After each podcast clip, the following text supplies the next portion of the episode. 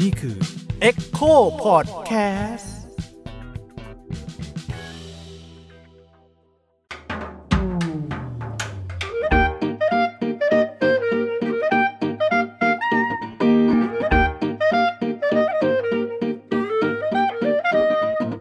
สวัสดีครับ ผมยิ่งครับ ค่ะ สวัสดีค่ะ ผิงค่ะ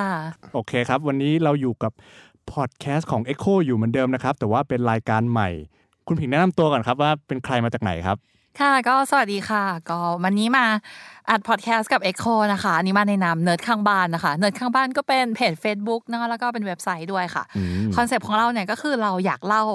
ความรู้ต่างๆ ในโลกใบนี้ด้วยภาษาที่เข้าใจง่ายอ่าเราก็เลยมา co กับ Echo ในวันนี้ มาขอความเมตตา Echo ในวันนี้ ช่วยผลิตรายการด้วยการร่วมกัน พัฒนาขึ้นมาเป็นรายการชื่อ Multisys คือต้องเล่าก่อนว่าเริ่มแรกเนี่ยมันเริ่มไอเดียเนี้ยมันเริ่มมาจากคุณผิงเนาะค่ะเออแล้วเราก็สนใจก็เลยแบบเออชวนมาทำอะไรเงี้ยครับก็ลองมาทำด้วยกันเพราะว่าเรื่องราวก็เหมาะกับ Echo เนาะเรื่องทีสิทธ์อะไรเงี้ยครับอืมต้องถามคุณผิงนิดนึงว่าทำไมถึงสนใจเรื่องเนี้ยครับ ก็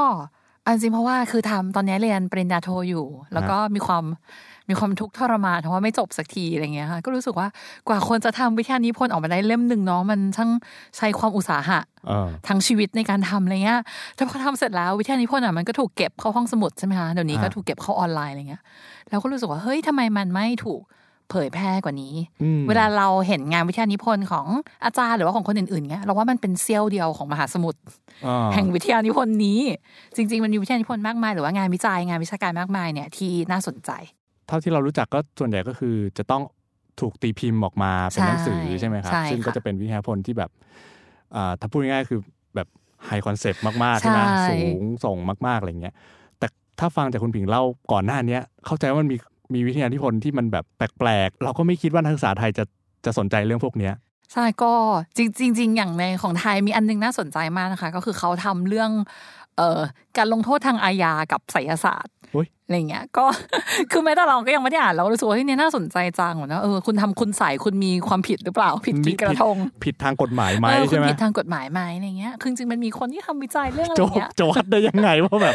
ว่าเออ คุณใส่นี้เออสองกระทงนะ คุณใส่นี้ทำให้ผิดปวดเรื่องหัวนี้สามวันนี่จะผิดติดคุกกี่กี่ปีอะไรอย่างงี้ใช่ไหมใช่ไหมคะเราก็เออมันมีอะไรน่าสนใจเต็มไปหมดเลยอย่างเงี้ยมแล้วก็อย่างเราเนี้ยก็ คือจริงๆโลกของการทำวิทยานิพนธ์นะคะมันแบบอัศจรรย์พันลึกอะไอคนอืมคิดหัวข้อเขาก็คิดได้อะไรเงี้ยอย่างอันนี้ยกตัวอย่างงานฝรั่งเลยอะค่ะ อย่างของฝรั่งเศสอย่างเงี้ย มีคนทำหัวข้อเรื่องว่าระหว่างเห็บหมากับเห็บแมวอะอะไรกระโดดสูงกว่ากันอะไรเนี่ยก็คือคือทำจริงๆเลยนะนี่เป็นของสถาบันที่ฝรั่งเศสอะไรเงี้ย ชื่อ Ecole National Veterinaire Toulouse เราอาจจะอ่านชื่อผิดเนาะเพราะเราไม่รู้ฝรั่งเศสแต่ใดก็ตามเนี่ยเขาก็สรุปออกมาว่าเออเขาค้นพบแล้วว่าเห็บหมากระโดดสูงกว่าเห็บแมว โอเคครัเอบออันเนี้ยคือคนอาจจะสงสัยว่ามันรู้ไม่ทำไมใช่แล้ว แล้วมันรู้แล้วได้อะไรเออแต่ว่าเราก็ได้รู้ไงคะว่าแบบเห็บหมากระโดดสูงกว่าเห็บแมวโอเคและไอ้วิธีในการวิจัยอย่างเงี้ยบางที คือเขาวิจัยเรื่องเห็บกระโดดก็จริง แต่รู้ได้ไงว่าไอ้เทคโนโลยีหรือวิธีการที่เขาวิจัยมันไม่สามารถเอาไปใช้ต่อกับเรื่องอื่นได้อืม คืองานวิทยานิพนธ์มันเป็นแบบเนี้ยค่ะคือเลยคือวิทยานิพนธ์อะมันทำให้เรารู้ว่าเราไม่ได้อยู่คนเดียวบนโลกอืมแล้วก็งานของเราซึ่งทำวันเนี้ยอีก 5 ปี 10 ปีข้างหน้าอาจจะมีคนมาหยิบของเราแล้วสามารถเอาไปคิดอะไรที่มัน work มากๆหรือว่าเอาไปใช้งานต่อได้อะไรอย่างเงี้ยค่ะอืมอ๋อนี่คือประโยชน์ของวิทยานิพนธ์จริงๆใช่นี่คือประโยชน์ของวิทยานิพนธ์ไอตอนผมทำผมก็ไม่รู้เรื่องหรอกก็ทำไปแล้วก็แบบใครจะอ่านวะอัสนรุปนี้นี่เคยทำเคยทำหัวข้ออะไรคะอ๋อผมทำเป็นหนังครับอันนั้นอ๋อเออนี่อืมอืมค่ะอะ เยี่ยมอะถ้าถ้าถ้าอย่างวันนี้นี่คือมีวิทยานิพนธ์อะไรมาเล่าให้ฟังหรือเปล่าครับ ใช่ก็วันนี้นะคะ เข้าเข้าหัวข้อของเราเรากับน้องก้องนะคะ หรือว่ากิตติกุลนนทแก้วค่ะ ก็อยากให้น้องก้องช่วยแนะนำตัวเองนิดนึงนะคะ ว่าเป็นใครทำอะไรอยู่อ่าชื่อก้องครับ ก็ตอนนี้เพิ่งจบจากมหาวิทยาลัยเกษตรศาสตร์ครับคณะสถาปัตยกรรม ตอนนี้อ่าประกอบอาชีพ freelance architect ครับ อันนี้อยากรู้นิดนึงค่ะว่าเราเรามาเรียนไอสถาปัตย์ได้ยังไงอะอ่าก็เหมือนเด็กมปลายทั่วไปครับ แต่ของผมก็คือ คือเราเรียนชีวะกับเคมีไม่เก่งกับฟิสิกส์ได้อยู่ แล้วก็วาดรูปชอบวาดรูปอ๋อก็เลยไม่มีทางเลือกครับ ก็ต้องเข้าคณะนี้รู้สึกเออมันน่าจะตรงเราอืมเลยเข้าไป ค่ะ วันนี้เพิ่งรู้ว่าฟิสิกส์บวกวาดรูปกลายเป็นสถาปัตย์ได้จริงๆจริงไม่ถูกอะไม่ใช่ครับแบบว่าไม่ไม่ใช่ทางที่ดีครับ คือเข้าไปมันคนละเรื่องเลยครับ ไม่ได้แบบแปลว่าจะเรียนได้ออันนี้แบบโชคดีคือผมเข้าไปแล้วรู้สึกโอเค เราชอบนะเรียนได้แสดงว่ามันไม่เหมือนที่เราคิดเหรอหรือว่า ไม่เหมือนเลยครับมีมีแล้วที่คิดไว้คืออะไรคะแล้วมันเป็นยังไง คือคือจริงคือพอเข้าไปเรียนอะ มันก็รู้สึกว่าไองานสถาปัตยกรรมมันค่อนข้างจะใช้โลจิกสูงมากอืม ในขณะเดียวกันก็ต้องแบบมีความความสวยงามเกิดขึ้นด้วย แต่ว่าแต่เราก็รู้สึกว่าเราทำได้ทั้งสองอย่างรู้สึกใช่โอไหมเคครับทำได้ระดับหนึ่งโอเคค่ะขอฟังหัวข้อที่สิคืออะไรนะคะ ช่วยเล่าให้ฟังนิดนึงสถานีดับเพลิงต้นแบบใหม่ของกรุงเทพมหานครทำไมถึงสนใจอันเนี้ยก็คือเริ่มคือหลายๆคนอาจจะคิดว่าแบบทำทีสิทธิ์เนี่ยหัวข้อมันต้องแบบแก้ปัญหานู้นนี้ แต่ผมก็จะเริ่มจากสิ่งที่ตัวเองชอบก่อนอืมคือชอบเรื่องนี้ตั้งแต่เด็กละ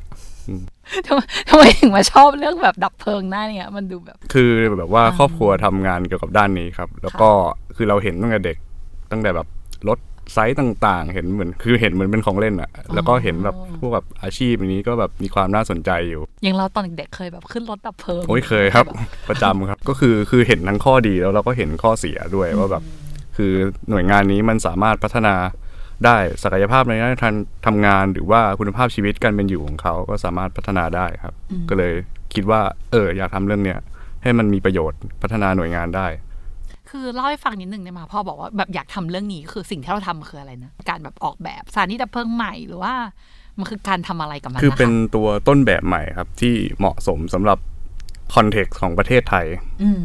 ซึ่งคือ คือตอนสุดท้ายตั้งใจไว้ว่า อันเนี้ยสามารถปรับใช้กับผังเมืองที่ใกล้เคียงกรุงเทพได้ ไม่ว่าที่ไหนในโลกอืมเป็นตัวโปรโตไทป์ครับอืมอืมคือลงที่ไหนก็ได้ แต่เหมือนเราเอากรุงเทพอะเป็นเคสว่า เอออ่าเราสามารถแก้ไขยังไงได้บ้างในกรณีผังเมืองแบบนี้ อ๋อทำไมเราเลือกกรุงเทพ กรุงเทพมัน ผมว่ามันท้าทายครับตัวผังเมืองมันมันมันดีอะครับ มันแบบดู ถ้าเราทำได้ก็น่าจะน่าจะแบบรู้สึกรู้สึกประสบความสำเร็จกับตัวเองครับ กรุงเทพมันท้าทายยังไงคะช่วยช่วยเล่าให้ฟังหน่อยคืออ่าด้วยทัวร์ผังเมืองครับ ที่มันไม่เหมือนชาวบ้านก็คือเป็นแบบ organic form มีเป็นแบบพวกตัวก้างปลาอะไรตรงเนี้ยครับ เป็นกิ่งไม้คือมันไม่เหมือนชาวบ้านในการเข้าไปตัวท้ายซอยเนี่ยไม่ได้หมายความว่า ตัวถนนตรงนั้นอะปลอดภัยนะ คือในการเข้าไปถึงท้ายซอยเนี่ยอาจจะกินเวลาถึง 30นาทีก็เป็นได้อืมแม้ว่าจะอยู่แบบต้นซอยหัวท้ายซอยแค่เนี้ยหรอใช่ครับห่างกันนิดเดียวใช่เนี่ยคเหรับอไม่ว่าจะเป็นพวกแบบปัจจัยทางด้านระยะทางความแคบสิ่งปลูกสร้างต่างๆ ที่มีการเลยกันอะไรประมาณนี้ คือต้องไปย้อนดูตั้งแต่แรกเลยครับ ว่าสายระเพลิงกรุงเทพอะประเทศไทยเนี่ยเขาใช้งานกันยังไง ปรากฏว่าก็ไปเจอว่าไอ้ตัวสายระเพลิงอะทั้งหมดที่ไม่ใช่การสร้างใหม่ในช่วง 10 ปีเนี่ยเป็น ทั้งหมดเลยเป็นการรีโนเวทปรับปรุงจากที่ตำรวจอืมซึ่งมันก็หมายความว่าตัวสถาปัตยกรรมอะมันก็ไม่ใช่ละฟังก์ชันการใช้งานมันก็ไม่ถูกต้องละที่คือเขาไม่ได้แบบแก้อะไรครับ คือก็แค่แบบเหมือนว่าเปลี่ยนเปลี่ยนหน่วยงานอะแล้วก็คนมาใส่อ๋อหมายความว่ามันก็เป็นอาคารตำรวจเก่าเหมือนเวลาแบบใช่ปแล้วระก็ชาชนแบบเขาไปรับบริการแล้วก็ทาสีหน่อยอะไรประมาณเนี้ยทาสีใหม่ขึ้นป้ายใหม่ใช่ว่าเป็นแบบสถานีดับเพลิงแบบนี้อ๋อแล้วปกติ ปกติจริงๆ ช่วยอธิบายให้คนที่แบบไม่ไม่เข้าใจเรื่องสถาปัตยกรรมรู้หน่อยหมายถึงว่าแล้วแล้วในตัวสถานีดับเพลิงจริง ๆ ที่ไม่ได้เปลี่ยนมาจากสถานีตำรวจเก่าอย่างเงี้ยข้างในมันควรมีอะไรบ้างอะคะจริง ๆ ฟังก์ชันมันมันก็แอบคล้ายกันครับ แต่ว่ามันจะเรื่องของตำแหน่งมากกว่า อย่างเช่น ถ้าเป็นแฟลตตำรวจเนี่ยเขาก็จะอยู่ด้านหลังสถานีตำรวจ เวลาคนอยู่จากแฟลตวิ่งมาเนี่ยไกล แต่สถานีตำรวจสำรวจดับเพลิงเนี่ยมันต้อง คือตำแหน่งที่อยู่เนี่ยมันต้องใกล้ในการแอสเซทแบบอุปกรณ์ต่างๆ มากแบบเคยเห็นแบบในหนังครับแบบแบบว่าตีกระดิ่งปุ๊บเปลี่ยนชุดวิ่งสไลด์ตัวเสาลงมาเลยคืออันนี้ก็เป็นเหตุผลครับว่าทำไมเขาต้องมี pole คือเขาต้องเร็วที่สุด คือเร็วตั้งแต่จุดแรกเลยอ๋อหมายความว่าไงหมายความว่าถ้าสมมติว่าเขาอยู่ข้างบนอย่างเงี้ยถ้าถ้าวิ่งกระไดลงมาก็ต้องเสียเวลาใช่ครับต้องแบบสไลด์โพลลงมาใช่ใช่อะไรประมาณแล้วนี้ของไทครับยมันมีเสาอะไรแบบนั้นให้มีครับมีแต่ใช้ไม่ได้ครับ ใช้ไม่ได้ใช้ไม่ได้ครับโอเคอันตรายครับ โอเคค่ะอะลาไว้ในฐานที่เข้าใจนะคะ โอเคคราวนี้เออเราตรงการลงมือทำรีเสิร์ชก็คือพอไปค้นมาแล้วเจอแล้วว่า เอ้ยเขาเปลี่ยนจากนี่ก็เพิ่งรู้เนี่ยว่าเขาเอาแบบสถานีตำรวจครับมาทำแล้วแล้วเราช่วงหลังๆอย่างเงี้ยค่ะหมายถึงว่าสถานีดับเพลิงที่เกิดขึ้นใหม่หลังๆพวกเนี้ยเขาสร้างใหม่เลยปะคะหรือว่ายังแปลงสร้างใหม่จากสถาครันีบตำรวจอยู่สร้างใหม่ แต่เขาก็ยังแบบมีความแบบเก็บเขาเรียก concept เก่าๆอยู่ที่แบบว่าให้มันเหมือนเป็นตึกแถวอะครับอืม ผมไม่แน่ใจว่าเป็นเรื่องของดีไซน์หรือเปล่า หรือว่ามันก่อสร้างง่ายวันนี้ แต่ว่ามันก็จะยังมีปัญหาเดิมๆอยู่ พวกแบบตำแหน่งตำแหน่งของฟังก์ชันในการใช้งานเนี่ย บางจุดก็อาจจะไม่ได้ออกแบบมาอย่างดี ก็ยังเกิดปัญหาเดิมอยู่ แต่โดยรวมก็ดีขึ้นครับบางดีขึ้นนิดนึงในเรื่องก็ดีขึ้นใช่ไหมโอเคเคแล้วแล้วอย่างตอนแล้วอย่างพอเราเห็นไอ้ปัญหาเนี้ยค่ะ ว่ามันแบบเออ สถาปัตยกรรมไม่ไม่ถูกบ้างถูกแปลงมาจากของเก่าบ้างอะไรเงี้ย เราสิ่งที่เราเข้าไปทำหรือว่าที่ทีสิทธิ์เราไปแก้ไขอะมันคืออะไรอะคะคือคือ thesis ผมในตัวตัวแบบ final product เนี่ยมันจริง ๆ มัน simple มากเลยครับคือในการออกแบบอะใช้เวลาแป๊บเดียว แต่คือสิ่งที่ทำจริงๆคือการเหมือน re ตำแหน่ง คือปรับเปลี่ยนตำแหน่งฟังก์ชันให้มันเกิดเอ่อเกิดการซ้อนทับของเส้นทางทางเดินให้น้อยที่สุดครับ เหมือนแบบในการเขาเคลื่อนที่ตั้งแต่ เขาออกลุกจากเตียงอะไปถึงรถดับเพลิงก่อนออกอะคือเขาต้องใช้พื้นที่ให้คุ้มที่สุด ซึ่งจริงๆแล้วมันเป็นเหมือนเป็นแก่นในการทำงานของดับเพลิง ไม่ว่าจะที่ไหนในโลกอย่างก็จะเห็นแบบสายดับเพลิงบางที่ที่เป็นเคสดีๆครับอย่างต่างประเทศเนี้ยเขาก็จะมีหลักแบบนี้เหมือนกันเลย ในการวิ่งหนึ่งครั้งอะในการวิ่งแบบสิบ10 เมตรของเขาอะคือเขาสามารถหยิบจับอุปกรณ์ได้เลย ลุกขึ้นมาหยิบของข้างๆ อันนี้ stage แรกใส่เปลี่ยนชุดข้างในก่อน stage สองหยิบอุปกรณ์ stage ที่สามหยิบหยิบกุญแจ สี่ขึ้นรถเออประมาณนี้ครับก็คือแสดงว่ามันจะต้องได้รับการดีไซน์มาอย่างดีมากที่แบบหยิบซ้ายหยิบขวาปุ๊บคือเสร็จภายในสิบวิใช่ครับแล้วก็ไปได้ใช่เลยเพื่อจะลดระยะเวลาตรงนี้อ๋อถ้างั้นอธิบายดีไซน์เราให้ฟังหน่อยได้ไหมคะหมายถึงว่าเรามันมันทำให้แบบไอ้พนักงานดับเพลิงหรือว่าหรือเขาสามารถแบบปฏิบัติงานได้อย่างรวดเร็ว หรือว่าไปทำงานพวกนี้ได้ยังไงเนี่ยครับ คือของผมมันเอ่อคือของผมอะนอกจากไอ้ตัวนั้นแล้วอะคือนึกถึงด้วยว่าเวลาไปลงที่ไหนอะมันสามารถขยายตัวได้ เช่นไปอยู่ในไซต์ที่ต้องการพื้นที่ใหญ่มากกว่านี้ต้องการลดมากขึ้นไอ้ตัวสถาปัตยกรรมเนี้ยสามารถต่อขยายในตัวของมันได้ แต่ยังคงระบบระเบียบการทำงานเดิมได้อยู่อืมเช่นสมมุติเราไปลงพื้นที่แคบๆแล้วก็มีเราสำหรับรถหนึ่งคัน ก็ยังมีระบบอยู่ใช่ไหมครับอืมพอไปไซต์ที่ใหญ่ขึ้น ต้องการรถสี่คัน เราทำยังไงให้ยังคงระบบได้คือเหมือนทำให้เขาทำงานเป็นระเบียบมากขึ้นนะครับอืม ไม่วิ่งสวนกันไม่อืมมีของตีกันอะไรอย่างนี้ ยังทำงานทำยังไงให้ได้ให้มันมีประสิทธิภาพในการทำงานมากที่สุดครับก็คือมันมาตั้งแต่ออกแบบแล้วครับของพวกนี้คือแบบต้องคีบคีบผมคีบคอนเซปต์นี้ไว้ตั้งแต่แรกครับ อืมถ้างั้นช่วยเล่าไอ้ตัวอาคารที่เราออกแบบให้ฟังนิดนึงได้ไหมหมายถึงว่าชั้นหนึ่งมีอะไรชั้นสองมีอะไรอ๋อชั้นสามมีอะไรมีกี่ชั้นอะไรเงี้ยคือแล้วก็แบบมีอะไรบ้างอ่าถ้าชั้นหนึ่งครับก็เลี่ยงไม่ได้ว่าต้องเป็นที่จอดรถดับเพลิงอยู่แล้วอืมแต่ทีเนี้ยเราก็จะมีแบ่งประเภทว่า ไอหนึ่งสถานีที่เป็นเราก็จะตีไว้ว่าจะมีสถานี 3 size S M L อืมไซส์ M เนี่ยก็จะต้องมีรถดับเพลิงขนาดกลาง 1 คัน ซึ่งมันก็จะมีระเบียบของเขาอยู่ รถดับเพลิง 1 คันเนี่ยต้องคู่กับรถรถส่งน้ำที่เป็นตัว feed น้ำไม่ให้รถคันใหญ่อืมกับรถอีกหนึ่งคันที่ต้องเป็นรถอ่ารถพยาบาลต้องคู่กันอืมคือเขาก็จะมีระเบียบของเขาอยู่ ตัวสถาปัตยกรรมก็ต้อง keep ตัวกฎตรงนี้ไว้เพื่อจะทำงานได้ค่ะส่วนพื้นที่ชั้นสองก็จะเป็นพวกแบบ พื้นที่ที่เขาแบบอ่าเตรียมตัวได้ครับเบิร์นบางคนเขาก็ต้องอยู่เวรอ๋อคือถ้าไปอยู่ชั้นสูงๆเนี้ยมันก็จะต้องเสียเวลา คือคนที่อยู่อ๋อคนอยู่เวรก็จะอยู่พื้นที่ชั้นสองซึ่งก็จะมีพวกกิจกรรมให้เขาแบบ อาจจะมีพื้นที่ออกกำลังกายให้เขารู้สึก active ตลอดเวลา พอมีเหตุปุ๊บเขาก็ไปได้เลยอะไรอย่างแสนี้ แสดงว่าไอ้พวกนี้เขาคิดกันเป็นแบบระดับวินาทีเลยเนาะหมายถึงว่าวิแม้แต่ชั้นเดียวก็เสียเวลาใช่อีกใช่ครับ เพราะว่าก่อนที่จะไปประจนข้างนอกเราก็ไม่รู้ว่ามันจะเสียเวลาเท่าไหร่ อ๋อทำไงก็ได้ให้ตรงเนี้ยมันเสียเวลาน้อยที่สุด เราเราชั้นสามอะค่ะ ชั้นสามก็จะเป็นพวกเก็บอุปกรณ์ครับอืมคือคนที่อยู่ชั้นสองอะเขาก็จะเอาเอาอุปกรณ์มาไว้อยู่แล้ว คือชั้นสามก็จะเป็นอุปกรณ์ต่างๆ อะไรประมาณนี้ครับ พวกเสื้อกันไฟ พวกอุปกรณ์ฉีดอะไรประมาณนี้ครับ ชั้นสี่ก็จะเป็นพื้นที่ของที่พักอาศัยอืมพวกแบบอ่าเป็นแบบหน่วยที่นอนอะไรประมาณนี้ครับอ๋ออ๋ออืมแล้วอย่างอันนี้เหมือนเห็นใน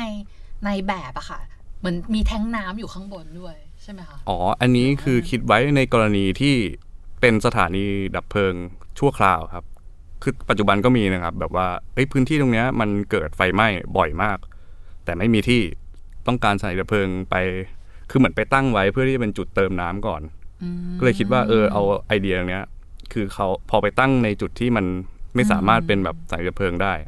ก็เป็นจุดเติมน้ำเป็นจุดเฝ้าระวังก่อนช่วงระยะเวลาหนึ่งอาจจะสักสองสามเดือนครับแล้วเพราะว่าเวลาไฟไหม้เนี่ยบางเคสเนี่ยเป็นเดือนก็มีหในมายกรุถึงงว่าอะไรไม่ติดกันเป็นเดือนอย่างเงี้ยใช่ครับต้องแบบเฝ้าระวังอะไรอย่างนี้เหมือนไม่เคยรู้เลยค่ะอ๋อแล้วอย่างตอนแบบไปทำคือการในการที่เราแบบได้มาซึ่งข้อมูลเหล่านี้ค่ะหมายถึงว่ามันมีอุปสรรคอะไรบ้างไหมคะในการที่เราแบบลงไปเก็บข้อมูลก่อนเราจะได้มาเป็นไอ้สามไซส์ SML อาคารแบบที่เราว่าอะไรเงี้ยคือ คืออ๋อก็เวลาขอข้อมูลราชการก็ยากใช่ไหมครับ อย่างที่คนที่ทำทีสิทธ์ก็น่าจะรู้กัน แต่ทีเนี้ยพอเราไปเสนออะอืมเป็นหัวข้อที่เขาให้ความสนใจอะอืมมันก็จะง่ายขึ้นอย่างผมก็ไปเสนอเขาเลยว่า ผมกำลังทำเรื่องที่มันซิมเพิลมากคือทำไงก็ได้ให้จากสถานีไปที่เกิดเหตุภายใน15นาทีทำไงได้มั่งอืมพอเขาให้ความสนใจมันก็จะง่ายขึ้นครับอ๋อเขาก็จะเขาก็จะช่วยเหลือเราด้วยอะไรอย่างนี้ คือผมว่าไอตัวหัวข้อที่ไปเสนอเขาอะสำคัญ เราที่บอกว่าถึงต้องถึงภายในสิบห้านาทีอะค่ะ ที่แบบพนักงานดับเพลิงสามารถเนี่ยถึงทุกที่ได้ภายในสิบห้านาทีมันคือยังไงนะคะเขาถึงได้ยังไงอธิบายให้ฟังหน่อยได้ไหมอ่าคะคือเป็นการกระจายตัวของสถานีดับเพลิงครับ ให้เหมาะสำหรับพื้นที่นั้นๆ อย่างสมมุติพื้นที่ที่เป็นสลัมเนี้ยก็เราก็ใช้ไซส์เล็ก พื้นที่ที่เป็นตัวอาคารสูงเราใช้ไซส์ใหญ่ เพราะว่าไซส์ใหญ่สามารถเก็บตัวรถดับเพลิงไซส์ใหญ่ได้ ซึ่งทีเนี้ย ไอตัวกระบวนการในการทำงานก็คือในการเคลื่อนที่แนวดิ่งของนักดับเพลิงอะจากชั้นบนสุดถึงล่างสุดเนี่ยอืมคือจะให้เขาทำงานไปในตัวด้วยในระหว่างการเคลื่อนที่ในแนวดิ่ง พอก็เหมือนแบบว่าพออยู่ชั้นบนปุ๊บชั้นสามชั้นสองชั้นหนึ่งพอชั้นหนึ่งพอถึงชั้นหนึ่งปุ๊บไม่ต้องเตรียมตัวแล้วคือออกรถไปได้เลยอืมแล้วก็จะอยู่ในโลเคชันที่เหมาะสมกับการใช้งานรถประเภทนั้นอืมๆทำให้ในอาคารเนี่ยใช้งานการทำงานอะไม่ถึงสามนาทีมอีกสิบนาทีก็จะ ไปถึงที่เกิดเหตุ เดินทาง ใช่ครับอืมก็คือทำให้สามารถถึงได้ภายในสิบห้านาครับที ตามแบบมินิมัม แล้วมันถึงจริงไหมคะ อันนี้ก็มีทำพวกได้แบบจริงไหมว่า คือผมก็แบบมีพวกตัวอ้างอิงนะครับ คือใช้อ่าคอมพิวเตอร์ช่วยประมวลระดับหนึ่งอ๋อว่าแบบการกระจายตัว อย่างคือมันเซตได้ครับเป็นโปรแกรมว่าแบบสิบห้านาทีกระจายตัวได้กี่กี่เมตร กี่กิโลเมตรอะไรประมาณนี้ครับ ก็มีพรูฟได้ เวลาพูดว่ากระจายตัวนี่คือหมายถึงว่ารถหรือคนหรืออะไรอะคะโลเหมือนหมายถึงว่าสมมติแบบเหตุเกิดทางเหนือทางใต้ตรงเนี้ยอ่ากระจายตัวไปในในรัศมีนั้นได้ครับอืมในสิบนาทีอะไรอย่างนี้มันแบบตั้งค่าได้อะไรอย่างนี้มีตัวชี้วัด โอเคอะค่ะเรานอกจากไปเสนอเพื่อขอข้อมูลราชการอะไรเงี้ยเรามีการต้องแบบลงสำรวจพื้นที่หรือว่าต้องไปเลือกที่หรือว่าต้องอ๋ออะไรอย่างงี้มีบ้างไหครับ ก็อย่างขั้นตอนแรกก็คือไปลงพื้นที่ว่าไอสายดับเพลิงไทยเนี่ยอืมมันมีปัญหาไงมั่ง ก็ได้มีโอกาสได้ไปสถานีดับเพลิงที่เล็กที่สุดในกรุงเทพมาอ๋อก็พบแบบคือที่ไหนเอ่ยที่อ่าภูเขาทองครับพูดได้พูดได้เป็นแฟกต์ไม่เป็นไรครับเป็นข้อเท็จจริง ครับก็ก็เห็นปัญหาว่าที่จอดรถเนี่ย ไม่พออืมหรือแบบรถสำหรับเจ้าหน้าที่ระดับคุมไอ้ตรงสถานีนั้นอะยังไม่มีให้เลย หรือว่าที่พักด้านบนก็แบบ คือก็มันใช้งานได้ไม่ขนาดนั้นนะครับคำมันคือฟังก์ชันไม่ค่อยได้คืออะยังไม่เต็มศักยภาพใช่อะที่ใช่มันแล้วคือไม่เอื้แล้วคือไอ้ตรงอืมไอ้ภูเขาทองเนี่ยค่ะมันเป็นไม้เยอะครับ มันจะเป็นแบบพวกโรงไม้เก่าอะครับ คือถ้าไหม้อะหนักเลย ก็คือไฟไหม้ติมันลามง่ายลามง่ายใช่ไหพอมันคเป็รับนไม้แบบนี้ใช่คือโซนพวกกรุงเก่าครับอืมแล้วนาโกสินทร์เนี่ยคืออาคารไม้เยอะมากแต่เป็นไม้เก่า ถ้าติดไฟทีก็โอ้ แล้วนอกเรานอกจากที่นั่นมีไปดูที่อื่นอีกไหมคะ มีที่ไหนจน่าริงสนๆใจไปดูเยอะเลยครับ ก็ไปดูตรงพญาไทครับ ที่เป็นอืมตัวเฮดค q u เตอร์ของเขาค่ะอันเนี้ยอันเนี้ยคือเคสที่ดีอืมคือตัวพญาไทเนี่ยเขามีเอ่อรถครบมากครบแบบมีสต็อกแบบสำหรับรถเสียด้วย คือมีรถทุกไซส์ตั้งแต่ต้องสำหรับรถเสียหมายถึงว่าก็ถ้าแบบถ้าแบบก่อนออกอะไรอย่างเงี้ยครับอ๋อก่อนออกมันมีปัญหามี spare มี spare ให้อืมก็มีตั้งแต่คันเล็กก็คือเป็นแบบ มอไซค์ดับเพลิงอืมรถดับเพลิงขนาดสี่ล้อหกอืมล้อแปดล้ออะไรอย่างเงี้ยครับ ถึงแบบเหตุที่แบบตึกสูงอะไรเงี้ย ก็มีครอบคลุม อย่างแบบอย่างพอเราไปสำรวจอย่างเงี้ย คือ คือแบ็กกราวเรื่องการดับเพลิงในกรุงเทพอย่างเงี้ยแล้วคือเรามองว่ามันพร้อม มันพร้อมแค่ไหนอะไอจิไออุปกรณ์หรือว่าสถานีที่เขามีอยู่มันพอไหมเนี่ยคือสัตคือในกรุงเทพ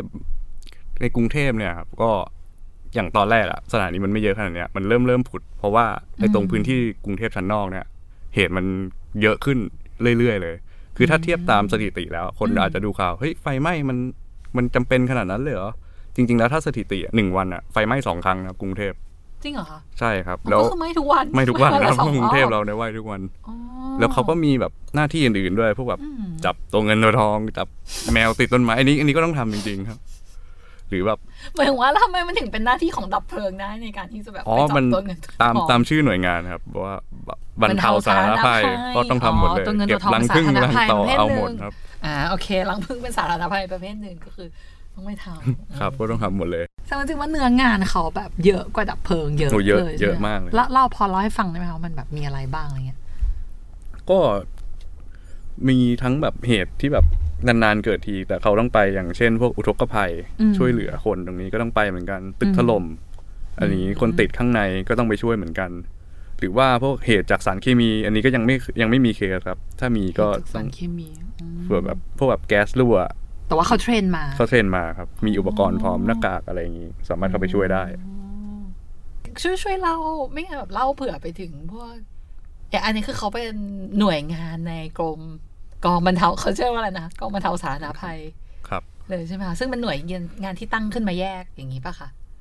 อย่างมาพนักงานดับชีวิตพนักงานดับเพลิงอะไรอย่างเงี้ยค่ะ คือครับเขาเขาเป็นแบบเจ้าหน้าที่รัฐหรือว่าเขาเป็นอะไรใน ก็เป็นเจ้าหน้าที่รัฐอะครับ ก็ปกติ ก็คือมีการฝึกมาเพื่อแบบมาทำหน้ามีที่มีการฝึกครับ มีการฝึกตลอด คือเขาก็จะมีพวกแบบอ่าสเกจดูของเขาว่าในหนึ่งอาทิตย์เนี่ยต้องฝึกยังไงมั่งอืมก็มีการจัดเตรียมอุปกรณ์ มีมีการเช็คทุกอาทิตย์ครับว่าเอ้ยมันพร้อมหรือเปล่าเพื่อเกิดเหตุ หรือว่าก็จะมีการออกกำลังกายให้ active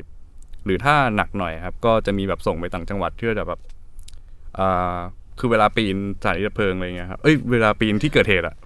มันจะต้องมีแบบที่สูงอะไรเงี้ย ก็จะต้องมีการฝึกพิเศษหน่อยอ๋อก็คือต้องมีการปีนที่เกิดเหตุด้วย เพื่อแบบไปช่วยคนประมาณนั้นครับหไปะไคือต้องซ้อมแบบสถานการณ์ต่าง ๆ ครับ ให้มันพร้อม อ๋ออันนี้ก็จะย้อนกลับมาที่ออกแบบด้วยว่าไอสถานีของผมอะมันอืมมันจะมีที่แบบฝึกปีนหรือแบบใช้อุปกรณ์ที่มันเป็นแบบระดับสูงได้ที่แบบว่าเวลาพาดกับนึกภาพแบบพวกแบบบันไดดับเพลิงครับที่มันพาดกับตึกอะไรเงี้ยอืมคือมันไม่มีที่มันเลยต้องไปฝึกที่ต่างจังหวัด ซึ่งมันเสียงบประมาณเสียเวลาด้วย ผมเลยคิดว่าไอตัวโปรโตไทป์เนี้ยมันจะสามารถฝึกพวกนี้ได้คือมันจะมีพื้นที่ที่เป็นแบบ เหมือนเป็นพื้นที่ว่างสองชั้นด้านในครับ มีการฝึกตรงนี้ได้ให้มันแบบมีความหลากหลายในการฝึกที่ไม่ใช่แบบแค่แบบฝึกแบบ warm ร่างกายเฉยที่ไม่ใช่แค่แบบวิดพื้นเออถ้าประมาณนั้นอไอย่งเงี้ยครับก็คือได้ใช้อุปกรณ์จริงๆใช่เลยครับใช่ให้ไหมมันแบบ effective อ๋ออย่างนี้ถ้าทำได้ก็คือมันก็จะแบบมีประโยชน์รอบด้านฟังก์ชันได้ครบเลยสำหรับการดับเพลิงครั้งหนึ่งอย่างนี้ใช่ไหมคะโอ้แล้วก็คือโอเคอาไป research หมดแล้วลองค้นหมดแล้วว่าเออสถานีดับเพลิงในกรุงเทพมีแบบนี้แบบนี้เนาะ สุดท้ายก็ดีไซน์ออกมาเป็นแบบที่เราเล่าให้ฟังคร่าวๆนี้ใช่ไหมคะ เราบอกว่ามีสามไซส์ S M L อย่างนี้ใช่ไหมคะก็คือไม่งั้นเราเราไอดีไซน์อย่างที่เราออกมาอย่างเงี้ยคือมันสามารถเอาไปใช้จริงได้ไหมอะคือผมว่าอันเนี้ยเหมือนจะเป็น guideline ในอนาคตมากกว่าครับ ว่าในอนาคตเนี่ยเราจะใช้ตรงเนี้ยแก้ปัญหาได้มากกว่าอืมจะแบบไม่ได้ไม่ได้อิงแบบในไม่ได้อิงแบบว่าต้องสร้างเลยเท่านี้มากกว่าอืม ก็คือในอนาคตถ้ามีแบบนี้รูปแบบนี้ก็จะดี ครับ เรามันใช้กับพื้นที่อะไรได้บ้างอะคะที่เราแบบไปดูมาอะไรเงี้ย ก็มีตั้งแต่แบบแคบมากเลยครับ แค่แบบหน้ากว้างสี่อืมสามารถลงได้ ที่ไหนในกรุงเทพที่ลงอันนี้ได้ช่วยเล่าให้ฟังนิดนึงอะคือผมมีเคสครับที่แบบออกแบบไว้ว่าก็คือจะมีเคสที่เล็กที่สุดก็จะเป็นตัวอ่า ตัวแพ่งนาราครับคือไอตัวแพ่งนาราเนี่ยมันเคยเกิดเหตุไฟไหม้อ๋อแล้วพอมันไหม้ปุ๊บเหลือแต่ฟาสาดทีเนี้ยเขาก็ปิดตรงนั้นไว้ไม่ให้ดูค่ะคือข้างหลังอะเขามีค้ำยันอยู่แหละอ๋อเพราะว่าฟาสาดมันยังไม่ล้ม ก็เลยคิดว่าไอ้ตัวเนี้ยสถาปัตยกรรมอะเข้าไปสอดแทรกข้างหลัง แล้วทำหน้าที่เป็นตัวค้ำยันตัวพื้นที่แพร่งนาราได้ไหมคือทำให้เหมือนเป็นการบูรณะพื้นที่เก่าไปในตัวแล้วเหมือนเป็นพื้นที่เมมโมเรียลว่าเฮ้ยพรุ่งนี้มันเคยไฟไหม้อืม แต่ว่าพื้นที่ตรงเนี้ยก็จะมีการดูแลโดยนักดับเพลิง เป็นสวนหรือว่าสามารถจัดกิจกรรมต่างๆ ได้อย่างแพ่งนาราเขาก็มีพวกแบบงานของเขาอยู่แล้ว ก็อาจจะแบบสมมติมีงานผมก็คิดเป็นซีนถ้าแบบมีงานวันเด็กเนี้ยก็เอารถออกมาให้เด็กมาดูได้อ๋ออะไรประมาณนี้ ซึ่งเขาก็มีแบบกิจกรรมของเขาอยู่แล้วพวกงานวันเด็กอย่างเงี้ยก็จะมีรถดับเพลิงมาให้เด็กดู ซึ่งไอสถานีดับเพลิงที่เราออกแบบใหม่ก็คือสามารถไปฟิตกับไอพื้นที่เก่าของตรงทั้งนาราตรงนั้นได้ใช่เลยครับซึ่ก็งคือจะออกแบบสัดส่วนให้มันแบบ ไม่ได้เพี้ยนจากสัดส่วนของตึกเก่าเดิมอะไรอย่างเงี้ยครับอืมเรื่องด้านความสูงด้านสัดส่วนต่างๆ ให้มันไม่เป็นเอเลี่ยนอะเหมือนแบบเข้าแบบเข้าไปอยู่แบบถ่อมตัวก็ไม่ยอมแบบถ่อมตัว ก็คืออนุรักษ์กำแพงเก่าไว้ใช่เนาะแล้วเหมือนอันนี้ใช่เข้าไปเป็นส่วนหนึ่งของชุมชนเนาะครับเผื่อใครไม่รู้จักแท่งนาราคือตรงแถวเกาะรัตนโกสินทร์ครับเลยเสาชิงช้าตรงนั้นมานะคะใช่ที่แบบมีอาหารอร่อยรายล้อมอยู่มากมายนะคะ เอออ๋อเราเราจะอย่างไซส์อื่นๆนะคะ มีตรงไหนที่แบบ มีนอกอีกจากแพ่งที่หนึ่งนาราแล้วที่ผมว่าน่าน่าสนใจที่ อันนี้น่าน่าสนใจที่สุดเลย เพราะว่ามันอยู่ใต้สะพาน คือสะพานอะไรเอ่ยอันนี้เป็นไอ้ที่ผมทำอะอยู่ใต้สะพานพระรามแปดแต่คืออมอยากคิดว่าไอ้ตัวเนี้ยอยู่ใต้สะพานไหนก็ได้ คือใต้สะพานเนี่ยอืมมันเป็นจุดที่พวกแบบปอเด็กตึงอยู่อ๋อซึ่งปอเด็กตึงเนี่ยมันก็ทำงานกู้ภัยเหมือนกันอ๋อแล้วทีเนี้ยบางทีเขาเกิดการส่งส่งแบบส่งงานกันอย่าง สมมติดับเพลิงเสร็จ ดับเพลิงให้คนเจ็บให้ปอเต็กตึ๊งไปส่งเนี้ย แต่คือเขาไม่มีพื้นที่แลกเปลี่ยนตรงนี้กันครับ เวลาแบบส่งงานกันเนี้ยคือเขาทำงานไม่คอนเน c กกันเลยคิดว่าถ้าเราเอาตรงเนี้ยไปอยู่ แล้วเป็นพื้นที่ทำงาน co-op ระหว่างพนักงานดับเพลิงกับตัวปอเต็กตึ๊งเนี่ยอืมน่าจะมีประโยชน์ เพราะว่าไม่งั้นเขาก็แบบไปจอดใต้สะพานครับมันก็แบบมันไม่มันไม่ effective ครับคือถ้าเอาตรงนี้ให้มันแบบคือทำให้มันเป็นที่เป็นทางไปเลย คือเราจะคือไอตัวของ thesis ผมอะจะไม่ คือจะไม่ขัดกับพวกแบบ culture การทำงานของนักดับเพลิง หรือพวกงานกู้ภัยครับอ๋อก็คือเราเอาสิ่งที่มีอยู่แล้วเลยเนาะเหมือนแล้วเรามาเหมือน adapt ใส่ใช่เขาครับถ่อมตัวเนาะเหมือนที่เราพูดเมื่อกี้เห็นไหมงาน thesis เราก็ครับเข้าไปอยู่กับบริบทจริงของแบบครับสิ่งที่เขามีนะคะอืมดีมากเลย อันนี้อยากรู้ว่าถ้าสมมติว่าเนี่ย ถ้ามันไม่ใช่อนาคตใช่ไหมแต่ว่าถ้าอยากให้เขาแบบ ทำเลยตอนเนี้ยมีวิธีไหนเลยที่จะเปลี่ยนสถานีดับเพลิงกรุงเทพให้เป็นแบบดีไซน์เราได้เลยอะไรเงี้ยก็ผมว่าเอาที่แบบดูเป็นไปได้ที่สุดเลยก็คือเหมือนไปแบบไปจัดฟังก์ชันใหม่ ในอืมสถานีที่มันมีปัญหาครับแออัดอะไรเงี้ยเราอาจจะจัดให้ที่พักมันเหมือนรีโพซิชันมันนะครับ คือไม่ต้องไปทำอะไรมันเยอะ ผมว่ามันจะแบบมันจะวุ่นวายเปล่าๆเราทำแค่แบบจัดการตำแหน่งให้เขาทำงานง่ายขึ้น เหมือนทำให้เขาทำงานเป็นระเบียบขึ้นนะครับอืมประมาณนี้ ที่เป็นไปได้ครับณตอนนี้อืม แล้วระหว่าง อย่างอันเนี้ยบอกว่าเหมือนงานเราอะมันเป็นงานที่แบบเหมือนทำเป็นไกด์ไลน์ในอนาคตใช่ไหมคะ แต่ว่าถ้าสมมติว่าระหว่าระหว่างทีสิสที่แบบเออทำไว้เป็นไกด์ไลน์ในอนาคตกับทีสิสที่แบบสมมติว่าเราทำปุ๊บเราสามารถแก้ปัญหาในวันนี้ได้เลยเงี้ยคิดว่าอะไรน่าจะแบบดีกว่ากันในฐานะคนทำทีสิสแบบนี้คะผมว่าถ้าเป็นไกด์ไลน์จะเหมาะกว่านะครับในความคิดผมก็คือถ้ามัน ถ้ามันเป็นทีสิทธิ์ที่ดีจริง เราก็สามารถมาปรับใช้กับปัจจุบันได้เลยอ๋ออ๋อสักหน่วยหนึ่งอ๋อครับก็เราก็จะหาแบบพื้นที่ระหว่างกลางระหว่างอนาคตกับปัจจุบันได้เออจริงเนาะเพราะว่าเออเรายังมีแบบเหมือนว่าเขาก็เลือกบางส่วนของงานเราแบบสามารถมาปรับได้เลยใช่ครับอะไรอย่างนี้เนาะอืมอืมอืม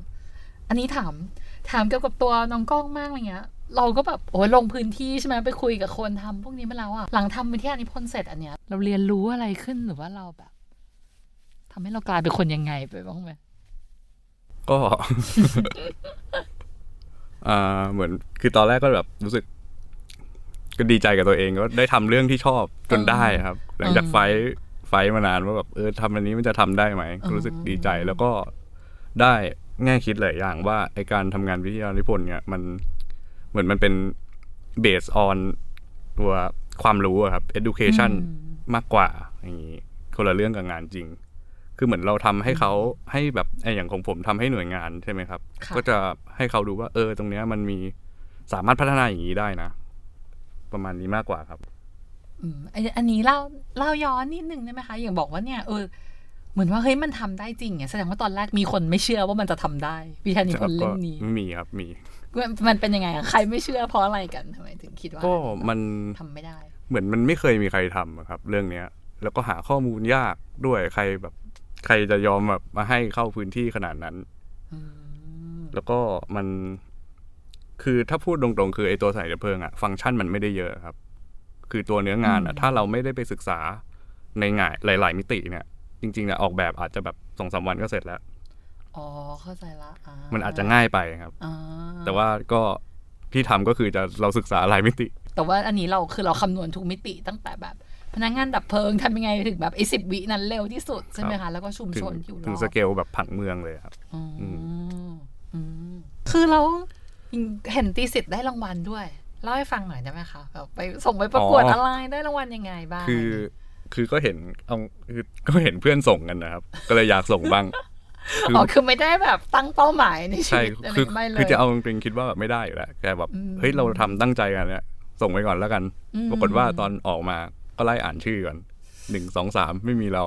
โอเคโอเคแล้วพอเลื่อนลงมามันมีรางวัลหนึ่งอะแบบว่าอ๋อ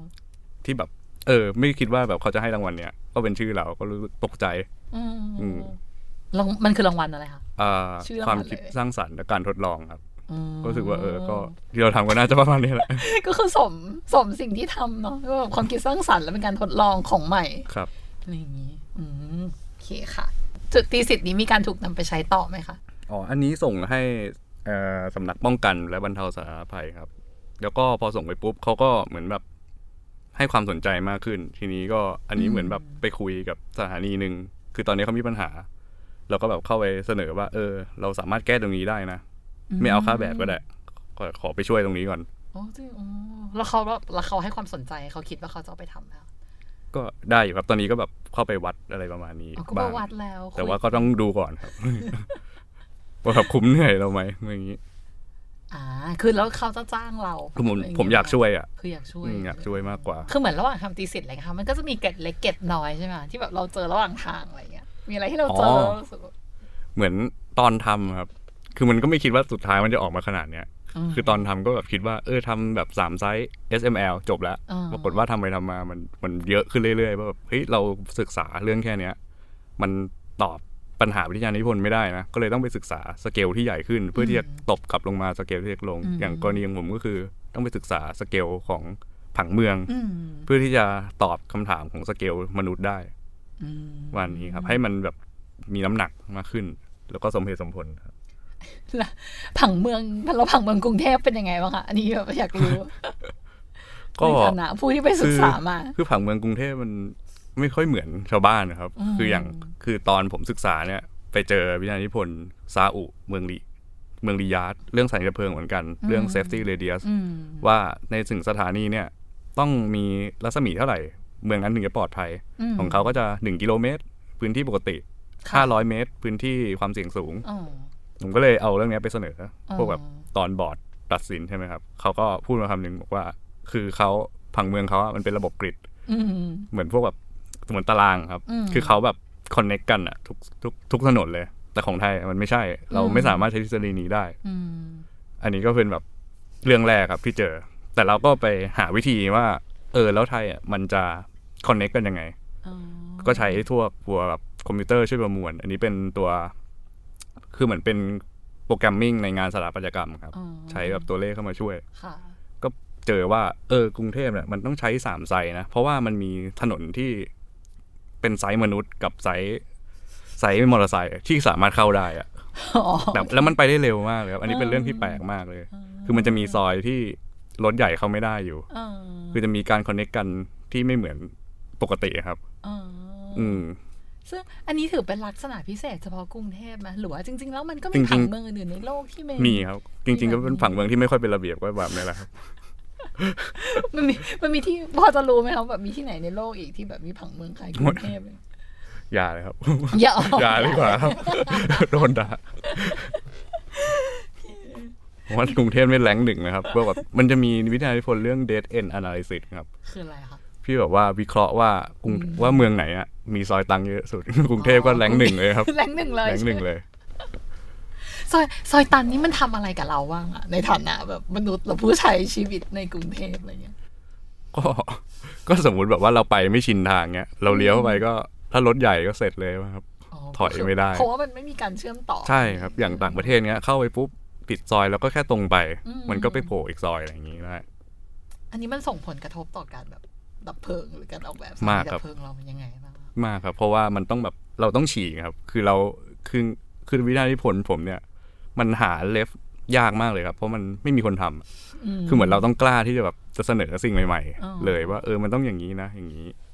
อืมซึ่งหมายถึงว่า เราเสนอสิ่งใหม่ มันไม่ค่อยมีคนทำเพราะว่า เหมือนว่ามันเราไม่ค่อยมี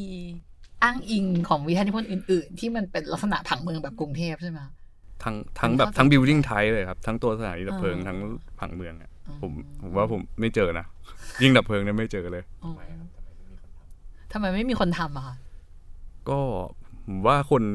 กลัวครับ แบบว่ามันเป็นเรื่องใหม่ ก็ต้องแบบเราเหมือนแบบเป็นคนแรกที่ทำอะไรอย่างนี้ใช่ไหมก็ต้องแบบหาข้อมูลเยอะ อันนี้ก็คือแบบหาเองหมดเลยแบบแบบลุยเองครับ ไม่สามารถไปเอาอ้างอิงที่ไหนมาได้เลย ก็คือหมายถึงว่าต้องลงถนนลงไปสัมภาษณ์เขาที่สถานีหรือว่าอะไรใช่ใช่ไหครัมบเวลาบอกว่าหาข้อมูลเองใช่ครับเวลาลิสต์ก็คือแบบยาวมากเลยอืมพวกแบบอ้างอิงมาจากที่ไหนที่ไหนที่ไหน แต่มันมันสนุกกว่าไหมครับมันสนุกกับแบบอ้างเอกสารไหมไอการที่เราแบบลงไปคุยลงไปแบบ สัมภาษณ์กับเขาอะไรเงี้ยสนุกกว่าครับอืมคือทำให้เห็นแบบอีกมุมหนึ่งคือแบบอืมมันจะได้มุมอะไรอีกบ้างมุมอะที่แบบว่าความรู้สึกมนุษย์อะไรเงี้ยครับ ที่แบบมันไม่สามารถเป็นแบบเป็นแบบ Data ได้อ๋ออะไรอย่างมีงี้มีเรื่องเล่าจากเรื่องพวกนี้บ้างไหมคะที่เราลงไปคุยหรือว่าเราไปแบบก็ไอ้เก็บงูเนี่ยแหละครับผมประทับใจเก็บงูนะอืมคือเขาแบบว่าคือเขาคือมันเป็นแบบเหมือนไม่สำคัญนะครับ แต่งูกรุงเทพเนี่ยเยอะจริงๆเขาต้องมีแบบ specialist เลยอะ อะไรเงี้ยที่มันถึงกับคือมันจะมีลิสต์ครับว่าเหตุที่เกิดขึ้นในกรุงเทพอะอะไรหนักสุด คือไฟนี่คือท้ายๆเลยนะครับอ๋อแล้วเก็บงูเป็นแบบเก็บงูตัวเงินตัวทองเนี่ยหนึ่งสองเลยครับวันวันหนึ่งนี่แบบโหเป็นสิบเลยมั้งอ๋อซึ่งอันเนี้ยแล้วคือแบบตัวเลขขึ้นทุกปีนะครับเอาตัวเลขขึ้นทุกใช่ปีผมแบบวยดูแบบปีต่อปีเลยหกหนึ่งหกสองหกสามอะไรเงี้ยคือขึ้นทุกปีจริงๆพวกงูอะไรเงี้ยโอ้ไม่น่าอ๋อ